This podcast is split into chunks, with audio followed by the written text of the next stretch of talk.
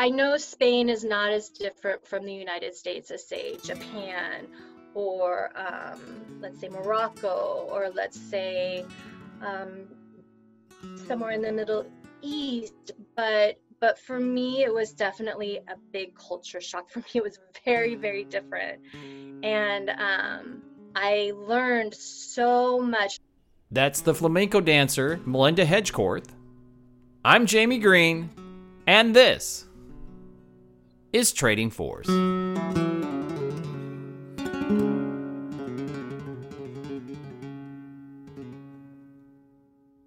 Hey everyone, welcome back to Trading Fours. I hope you're doing well.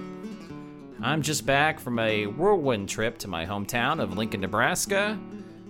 Big milestone in my family. We took our oldest child, Will, up there to begin college. And there's a lot of emotions, obviously, especially with COVID going on. But I think parents all know that this day will come sometime in their life. That someday that they're not going to be a child anymore. That your baby you brought into the world will someday be an adult and be out on their own with their own dreams and ambitions. And that's a good thing. It's part of life. You know, I think a lot of what makes life enjoyable and interesting is taking those milestone steps venturing out into the unknown and embracing a new place. Whether it's a college, a new city, or in the case of Melinda Hedgecorth, my guest today, an entirely new continent in a country that speaks a different language. You see, Melinda was born right here in Kansas City and raised here, but after a short stint in Seattle after college, she decided to give Seville, Spain a go, where she followed her passion flamenco dancing. Okay, true confession. I know nothing about dancing. My wife will vouch for this. I play guitar in a band, remember? I make music so others can dance. But you know, I really feel in order to grow in life, you need to listen to others' experiences and genuinely be curious about their passions. So I was thrilled when Melinda reached out to talk about her 11 years in Spain. And before we get started, a special shout out to her duo partner, Bo Bledsoe, who's playing the guitar that you're hearing right now for both the opening and closing of this episode. So you'll get a taste of the flavor of flamenco. Uh, Bo's great, man. This is awesome. It's a beautiful style of music, it's a beautiful dance art form, and I really enjoyed learning about it. So, let's get started. Time for some new milestones in your life, people. Here's my conversation with Melinda Hedgecorth.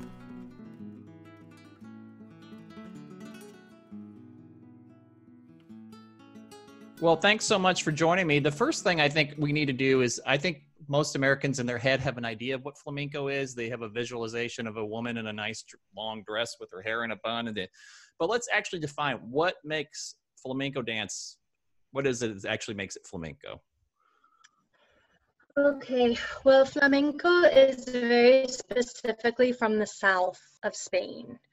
Um, it's not from any other Spanish-speaking country, so that's that's important to understand. Um, and the south of Spain is sort of a a cradle for all kinds of civilizations that pass through there. So flamenco is flamenco music has so many different um, influences to it. Um, and then in the 19th century is when it kind of crystallized as the flamenco that we know today, which is with singing, guitar, and dancing. That's what makes it flamenco. If you have just one aspect, it can still be flamenco, but it's not nearly as full or as rich as when these three different parts come together. Even when like really well-known solo flamenco guitarists go on tour, mm-hmm. um, usually they'll bring a dancer along and a singer along. They'll they'll play some solo music, but then in the end they usually bring the three elements together because that's I don't know, that's when it, it really fulfills what what we expect flamenco is. So a lot of people think that maybe I'll dance with other people on stage. They think maybe I'll dance with a man or that it's a partner dance. Um, it's not that way at all. My partners are definitely the musicians, and having live music for flamenco is really key to to it being flamenco. Dancing to a tape is it's it's really not flamenco. Right. And I, I think that a lot of people know this, but probably not everybody knows this. Um, you know, I've played guitar for God, 35 years now, but uh that the guitar came from Spain. That's where it all started for guitar. Right? The guitar from came from Spain, and the guitar is an ancestor, uh, or the the oud is an ancestor of the guitar, um, and that comes from the north of Africa. So that just gives you another idea of some of the elements that come into play in flamenco. Definitely, when I was living in the the south of Spain, um, people would say, well, it's not really the south of Spain; it's the north of Africa because the roots that, that tie us are so deep there and we still have the architecture, the food. We still use some of the words in in in Spanish that come from the Moors. So um, yeah, all that history is is still a really vibrant part of the culture and therefore of flamenco and of right. the guitar in, a, in some ways they were the original well not the original but they're a precursor of the melting pot that america is right? So like you said i mean how far is it from gibraltar? Easy for me to say uh, to the north african coast. It's not very far distance wise it's not know? very far at all. You can take a boat across and actually from the the very tip of spain you can see africa. Okay. Yeah so it's yeah. that's real close. So you have that whole influence and obviously uh, from when i took spanish thousands of years ago that the the Moorish was such a huge part that you know the, the Muslim is not only just the the language but the architecture and there's tons of influences. And then I don't know how many people know with Spain it's not just one kind of Spanish that there's different dialects and there's different parts of Spain that think that they're different countries correct? Right? I, am I getting that correct too? Yeah, absolutely, absolutely. Uh, mostly in the north, you've got some some different some different cultures that speak different languages, um, and in the south, it's it's just the accent that's a little bit different. Um, they speak with a theta, right? With the a lot. Right. Um, they take off a lot of the endings of their words and bempaka, right?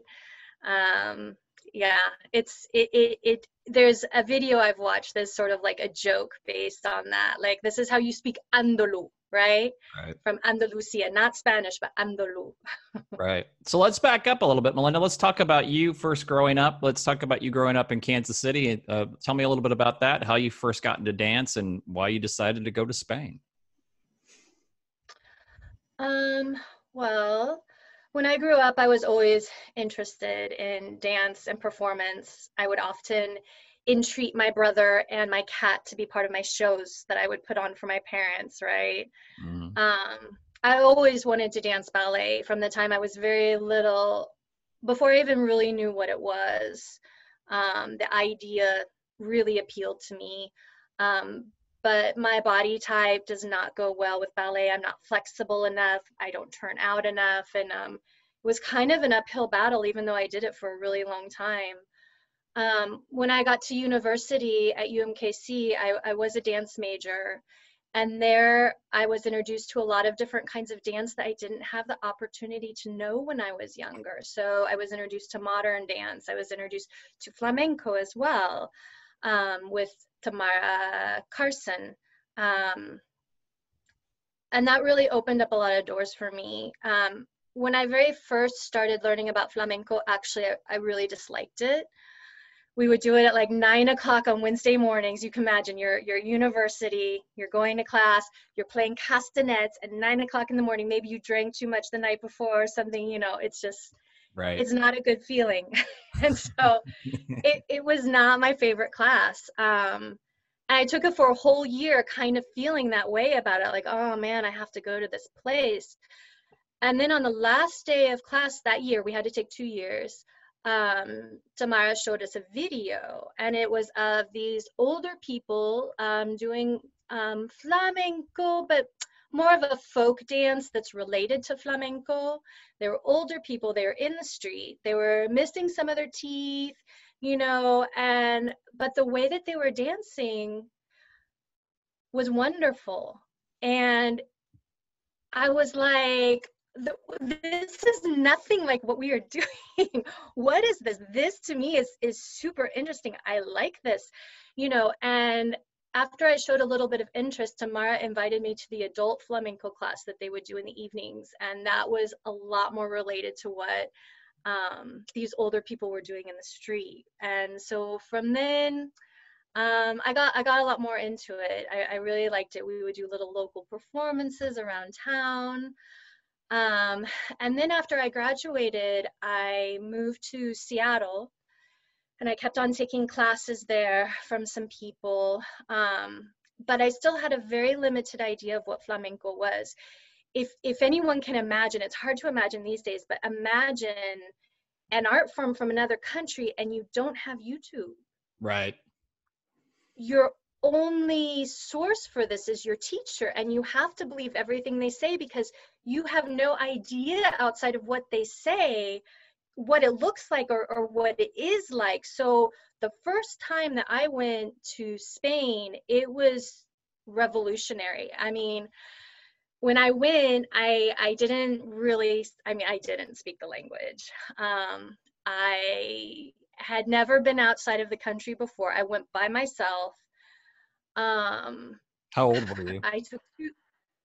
How old was I? Mm-hmm let's see i was probably 23 or 24 i would say yeah. um what's that i just said yeah that's just like that's the time where you like really kind of branch out right as a, you're an adult and you want to kind of get your wings and explore so that makes sense yeah it was it was i was and it was funny because i never thought growing up that i would ever leave the country it just never occurred to me to want to. I had friends who traveled a lot because my close friend, her dad was a uh, worked for the airlines, and so she was going everywhere, Australia. And for me, I was just like, ah, you know, it was never anything. It just never occurred to me living in the middle of country that I would ever want to go somewhere else. I just I didn't really think about it, at least not a foreign country. And when I went there, um, it was I know Spain is not as different from the United States as, say, Japan or um, let's say Morocco or let's say um, somewhere in the Middle East. But but for me, it was definitely a big culture shock. For me, it was very very different, and um, I learned so much. The first time I went, I stayed three months, and I learned so much about flamenco in that time that before I had no idea about. I mean, my teacher in Seattle was very much like, it's like this. And if you don't do it like this, it is not flamenco, right? Was she Spanish very, or an American? She was American, but this um, age group, right? Like the generation before me, they very much felt like they had to pretend like they were Spanish in order to be taken seriously. Interesting. And so, I mean, and this was everybody, hey, dye your hair black, change your name. Um, this this is what everybody did. And um, otherwise they I guess they just felt like people wouldn't take them seriously. Luckily, slowly this is starting to change, and foreigners, people who are not Spanish, are starting to be taken a little more seriously in flamenco. Um, so when I went there and I saw my first show, it was this little guy named named Titi, right? Titi was short. He was he was a short guy. And you know, my teacher had been very specific about the hands and how many revolutions of the hand you do to, to a certain number of beats. I mean, it was so specific, and if not, it it's it's not flamenco, and it doesn't matter. Well, Titi, this little guy, how he danced is he would like throw his fists out in the air, right? And it was absolutely wonderful. It was wonderful to see how he used his body and how he expressed himself.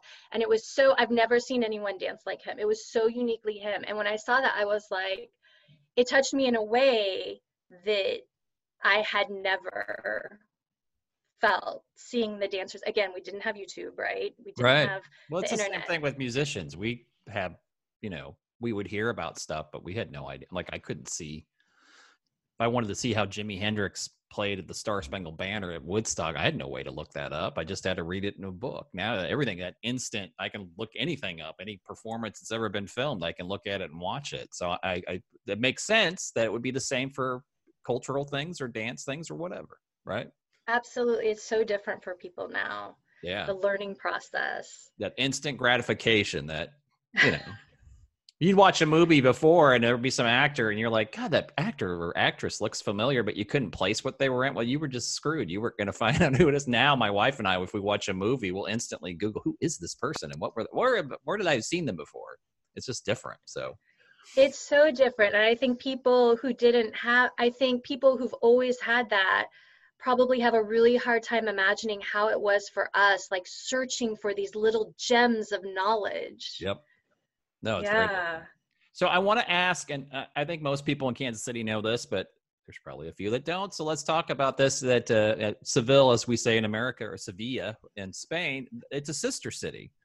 Uh, so it's one of the sister cities of Kansas City, and, and J.C. Nichols, who I know right now is not looked upon in good favor for some of the bad things that he did. But one of the good things that he did uh, was that he went over there and saw Sevilla and loved it and that's what the Country Club Plaza is based on.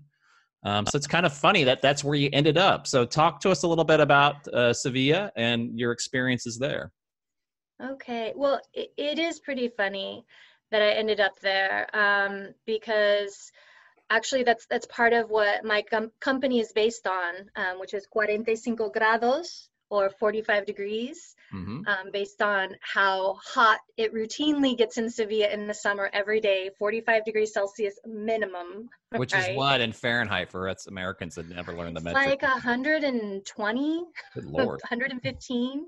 It's like Phoenix hot. Um, it's Phoenix hot, and it is a dry heat like Phoenix. Okay. So you can stand it, but just but just barely. Yeah.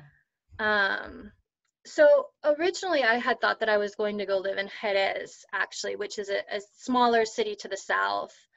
Um, but I had to go to Sevilla to get um, training to, because when I went over there, I was like, I had some savings. Actually, I had some savings from a car wreck. so I planned to go, but I didn't really know how I was going to, to finance um, this big trip because this was after I'd gone a few times. It'd been like five years of going on little two, three month stints. And I um, actually, the, the, the person that I was dating at the time had decided that he was going to go to Japan and teach English as a foreign language. And I was like, you're gonna leave and you know i'm gonna be here for like eight months like we lived together and everything i was like well okay, I'm going to go do something to further myself if you're just going to take off. Like, I'm going to go to Spain then for eight months. And then he ended up not going. And I remember he was like, So you're not going to Spain, right? And I was like, I am so going to Spain. Like, forget this. you know? Careful and what so you wish for, buddy. Was, sorry, what's that? I said, Be careful what you wish for, buddy. Right? Well, yeah. Yeah. Like, I'm not going to change my plans at this point for anybody, is where I was at. Right and so um, I kind of followed his idea. I was like, okay, well, eight months is the goal. Um, I'll teach English as a foreign language because I didn't have any money. And then I got in this um, car wreck, and um, it was, you know, it's always unfortunate when there's a car wreck. No one was was badly injured. I was a little bit injured, but I got enough money out of it that I actually could cover um, some of the time I was there because in the beginning, of course, I mean, I was there, um, you know, you're not really supposed to work unless you have a visa. so the schools that I worked for, they would send me to the farthest corners of the city to give the classes. And so I didn't have enough time to teach enough and dance enough to to make enough money. I was I was going across town to one place, across town to another place um, the first eight months were so difficult. I cried all the time. My language skills were still not that great. Um, it was it was super difficult, and I ended up staying in Sevilla and not going to Jerez because that's where I did my um, teach English as a foreign language training, and it seemed like at least I knew my way around.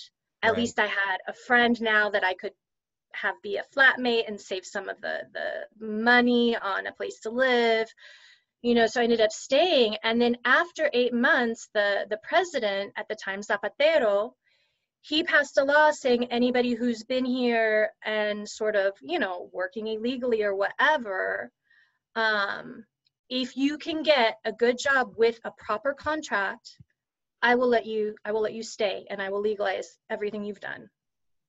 And I didn't really think at the time very much of it when I first heard about it. And then I went to, there was a, a lawyer um, for foreigners who offered her services. Um, I think she was paid by the state. She offered her services free to us. We would wait in line like two hours to see her, couldn't make an appointment ahead of time. Um, and when I went to see her about something else, she she told me about this and I was like, "Oh, I've kind of heard about this, you know." And she was like, "You should do it and you should do it now. Like, run." Go. Like she was like, the offer's about to end. Like this is an incredible opportunity. Like you need to do this. And I I felt kind of ambivalent about staying, but at her urging, I was like, well, why wouldn't I try? Like it's so hard for an American to get a work visa, like I should at least try at the very least. And then if it doesn't work out, I have nothing to lose. So the first time they said no.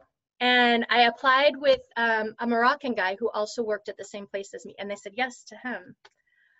And so I went to the Defensor de Pueblo, the public defender's office, who was in tight with my boss. I was pretty lucky about that. He was wonderful to me, helped me so much. He helped me draft a letter saying, You have to accept me because these are the rules and this is how I complied with every single thing you asked for. So you right. can't say no.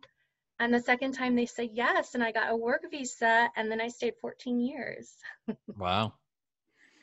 That's quite a that's quite a shift, right, in your life. That's you know did you uh how did your parents take it were they okay with you flying off well you know halfway around the world and not coming back for 14 years I, I, as a as a parent myself i'd have very mixed feelings about that i mean i'd be thrilled for the opportunity for my child but i'd also be you know sad that they were going to be so far away yeah i mean i think they were mainly sad when i moved to seattle because that was already pretty far away. But actually when i lived in sevilla the the first two years i couldn't come home because my paperwork was kind of in flux.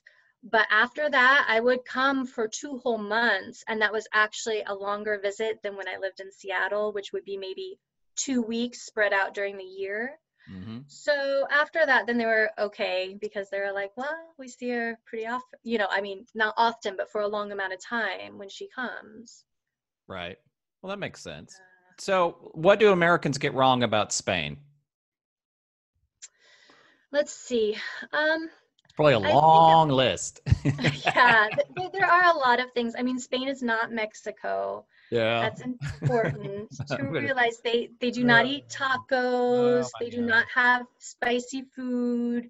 Uh-huh. You know, the food is is Mediterranean. Um, I would say it's more closely to related to what you might find maybe in Greece than what you might find in Mexico, right? Yeah. Yeah. I mean, that's absolutely. sad that you have to say that, but that doesn't surprise me, unfortunately. Uh, yeah, I mean, people unless they have a personal experience with something, I think it's hard to know and and i completely understand because before i went to spain i remember the little shows we would do around town and where we would perform is places like um, Italian Fest. Right. Right?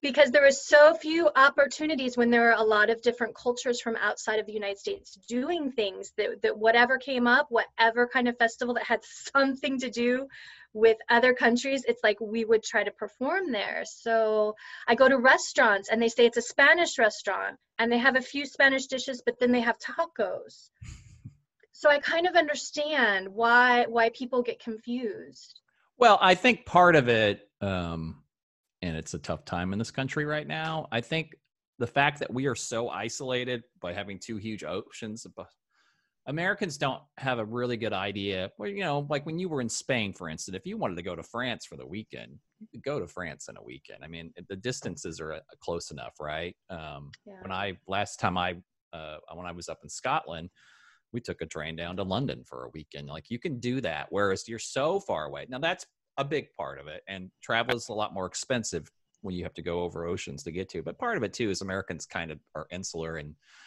think America's the greatest place on the planet. Why should I know anything about anywhere else? And and I think that's that's a terrible shame that you can learn from any culture. Um, and certainly the Spanish culture is a long, long. I mean, probably most Americans don't know that the you know the Romans were in Spain for a very long time too. So anyway, so that's kind of interesting. So let's talk. Let's talk a little bit about. So did you teach the whole time you were there? Did you teach and dance? What was the what's a common day for you for that period of your life?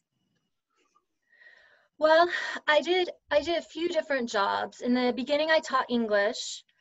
Um, and then once I had an opportunity to become legal, I worked at a tablao. So tablao is like a, a place where flamencos performed mostly for tourists, but you can find quality flamenco. And actually, I was really lucky because the place that I worked had really high quality flamenco. So I was working behind the desk. I was like selling tickets. I was talking to people in Spanish and English, um, trying to get them to come to the performance that night. Um, and the artists that I got to meet there were just absolutely incredible. So kind, so talented.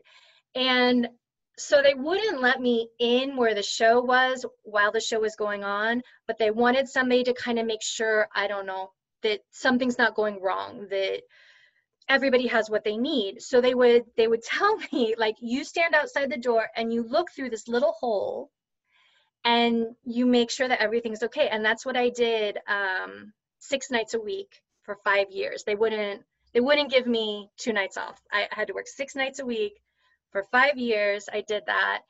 And so I saw one, two, or three flamenco performances every night for five years by incredible professionals. And at one point, you know, and some of them I took lessons from. And at one point, one of them even started like calling me out on stage to dance a little bit at the end.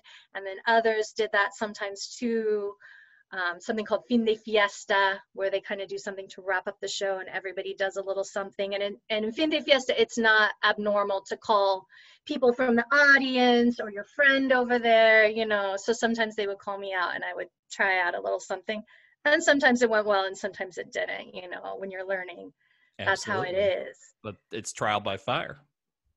Oof, for me in Spain, that's absolutely what it was. The first time I performed, it was um, we were so scared you know i did it with one other other girl who i was friends with and um, the rehearsal went very badly. The rehearsal we practiced one time right before the show. Right. Um, it went really badly but the, the guitarist was amazing jordi flores i'll never forget him. He was amazing and the rehearsal went badly because of us not because of him. Right. But during the show he i mean and, and most flamenco guitarists are this way. He he just he can he can see where you're going with things and he he can accompany you and it's um it's such an exchange and and it went wonderfully. Now the second the third time not so good but the first time it was just when we finished we were just ecstatic. It was it was wonderful that's great. Well, as a guitarist, I, when we're done, you're gonna have to send me an email and send me like your top five flamenco guitarists because I'm always interested okay. in learning. I love, I mean, I love listen. I don't listen to just rock and roll. I love jazz and I love classical and I love lots of things. So that would be great. So why did you come back home? Um, well, so after I quit the tablao, um, I started teaching English again, and then but the, the whole time that I was working, the emphasis was always flamenco. So I had my day job, but mm-hmm. I would spend just as much time as I was working my day job um, in classes, in the studio practicing by myself, in the studio practicing with a guitarist, doing shows around town um, in, in tablaos or in peñas, which are flamenco clubs. I got some, some good opportunities, which was wonderful. Um, but then I got an opportunity to run a language academy, which was going to offer some financial stability, which up until that point I had never had. Um, and so I thought, well, I'll go ahead and try it. Um, it was it was a very good job, but it started eating up more and more and more of my time. And even though I feel like I was good at that job, it's not the job that I wanted to do. I wanted to dance flamenco.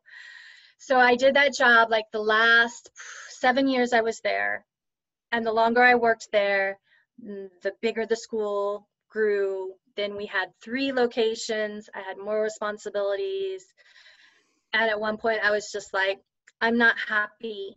Um, I don't want to be doing this anymore. That the crisis came, right? Mm. The housing crisis, which came to Spain later than the US and lasted longer. And so when that happened, a lot of my performing opportunities went away because there still is sort of a, a, hierarchy with foreigners who dance flamenco and Spaniards who dance flamenco. And so the places where I was performing, um, a lot of them were both for foreigners and, and Spanish people would perform there.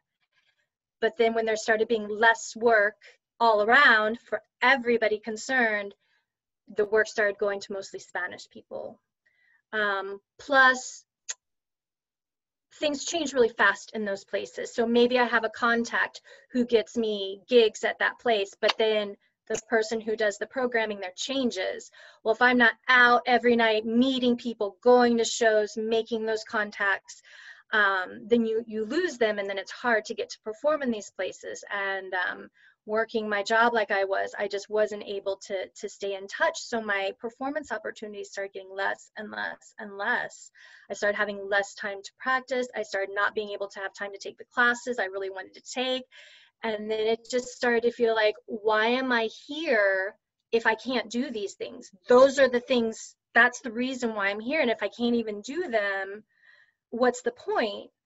Um, in the meantime, Bo Bledsoe, who has been my flamenco musical partner for more, more than 20 years, probably at least 30 years, um, had been doing things here. We'd been doing things each summer when I came to visit, and he was always very encouraging about um, opportunities. And so then my husband and I decided, let's let's go to the United States and and let's let's do what we want there. Let's all try to dance flamenco.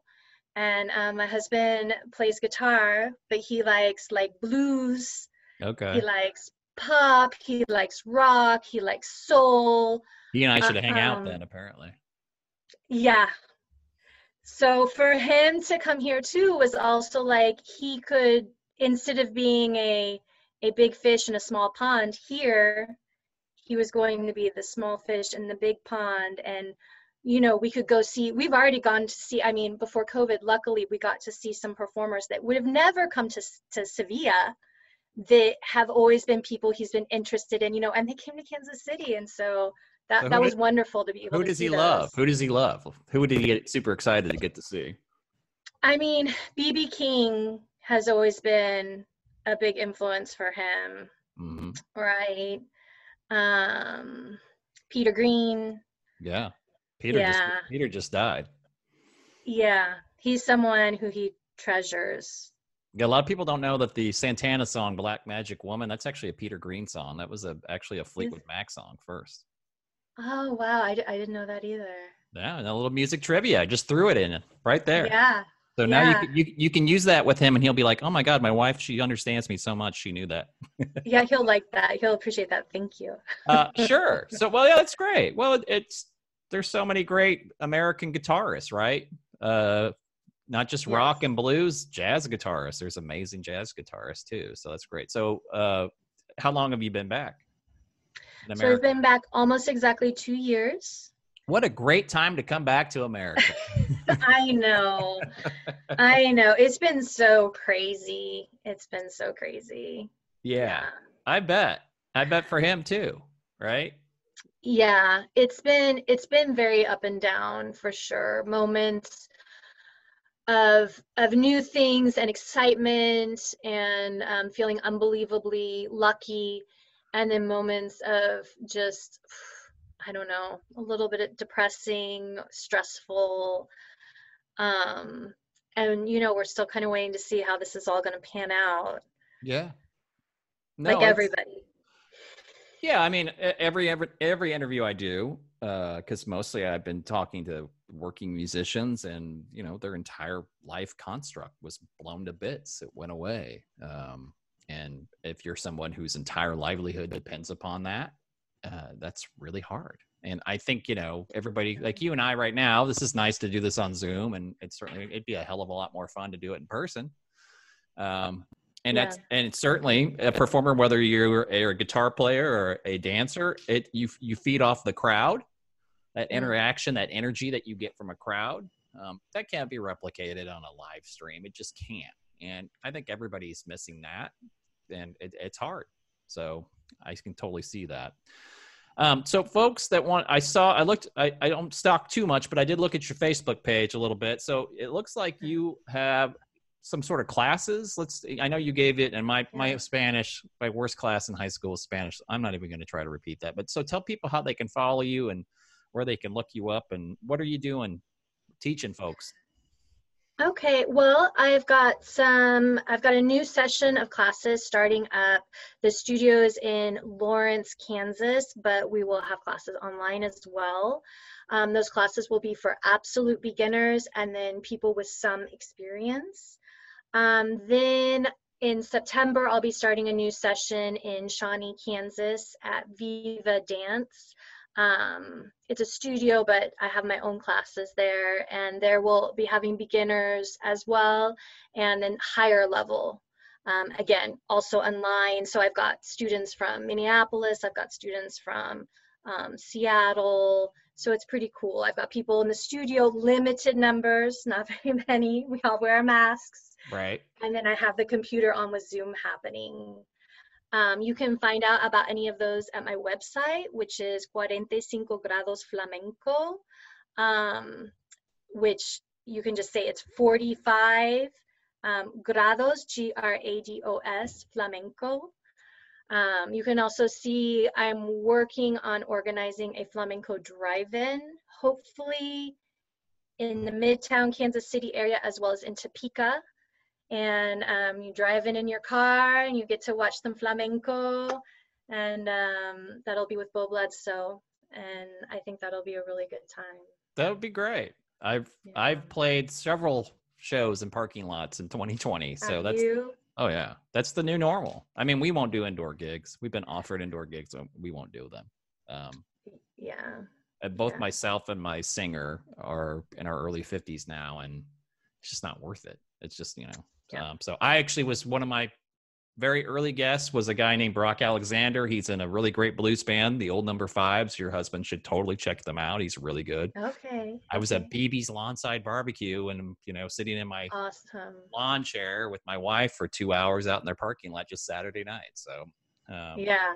That's it. That's great. So I'll be sure to put in the show notes how people can do that. Follow you, find these live classes, and t- you know, my wife loves to dance. She'll probably be all for this, and that would be great. And I, I really appreciate the time. I, it's so cool to hear about Americans that travel and get to see other cultures. I think that's something that I wish we could all do a lot Yeah. more.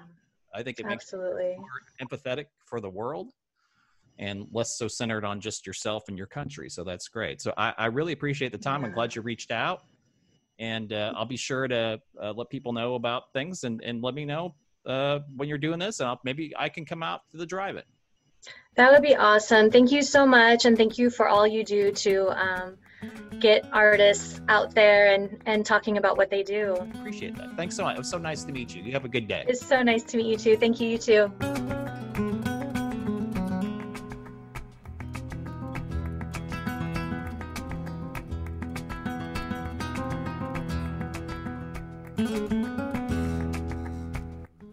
Melinda Hedgecorth, everyone. Learned a lot on that one, man. Talk about not knowing much. that would be me when it comes to dancing, but that's such a cool thing. What I, I'm always really, really appreciative of people that branch out and take risk and don't stay in their safe space and, and take on a new adventure. And, and, you know, hats off to Melinda for doing that. And uh, it's neat that she's back in the states now with her husband. And I certainly am uh, was serious when I said I'd like to go and see her at a, one of the drive-in shows. That'd be great.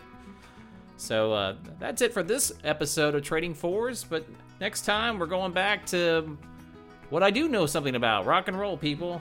I've got Pete Jones from the band Headspace joining me next time. Headspace is a band out of Manhattan, Kansas. They've got a new album out, so we're going to talk all about that new rock and roll album and what they're up to, how they're handling shows. If they're handling shows, I don't know. We'll find out. Um, so join me for that. That'll probably be up here in the next three or four days. I've actually got a bunch of shows coming up, so look forward to that. And uh, if you got nothing to do, my band, the Mighty Thunder Jacket, is playing this uh, Saturday, August 22nd. What used to be Papa Keno's, but now is known as Buffalo State Pizza.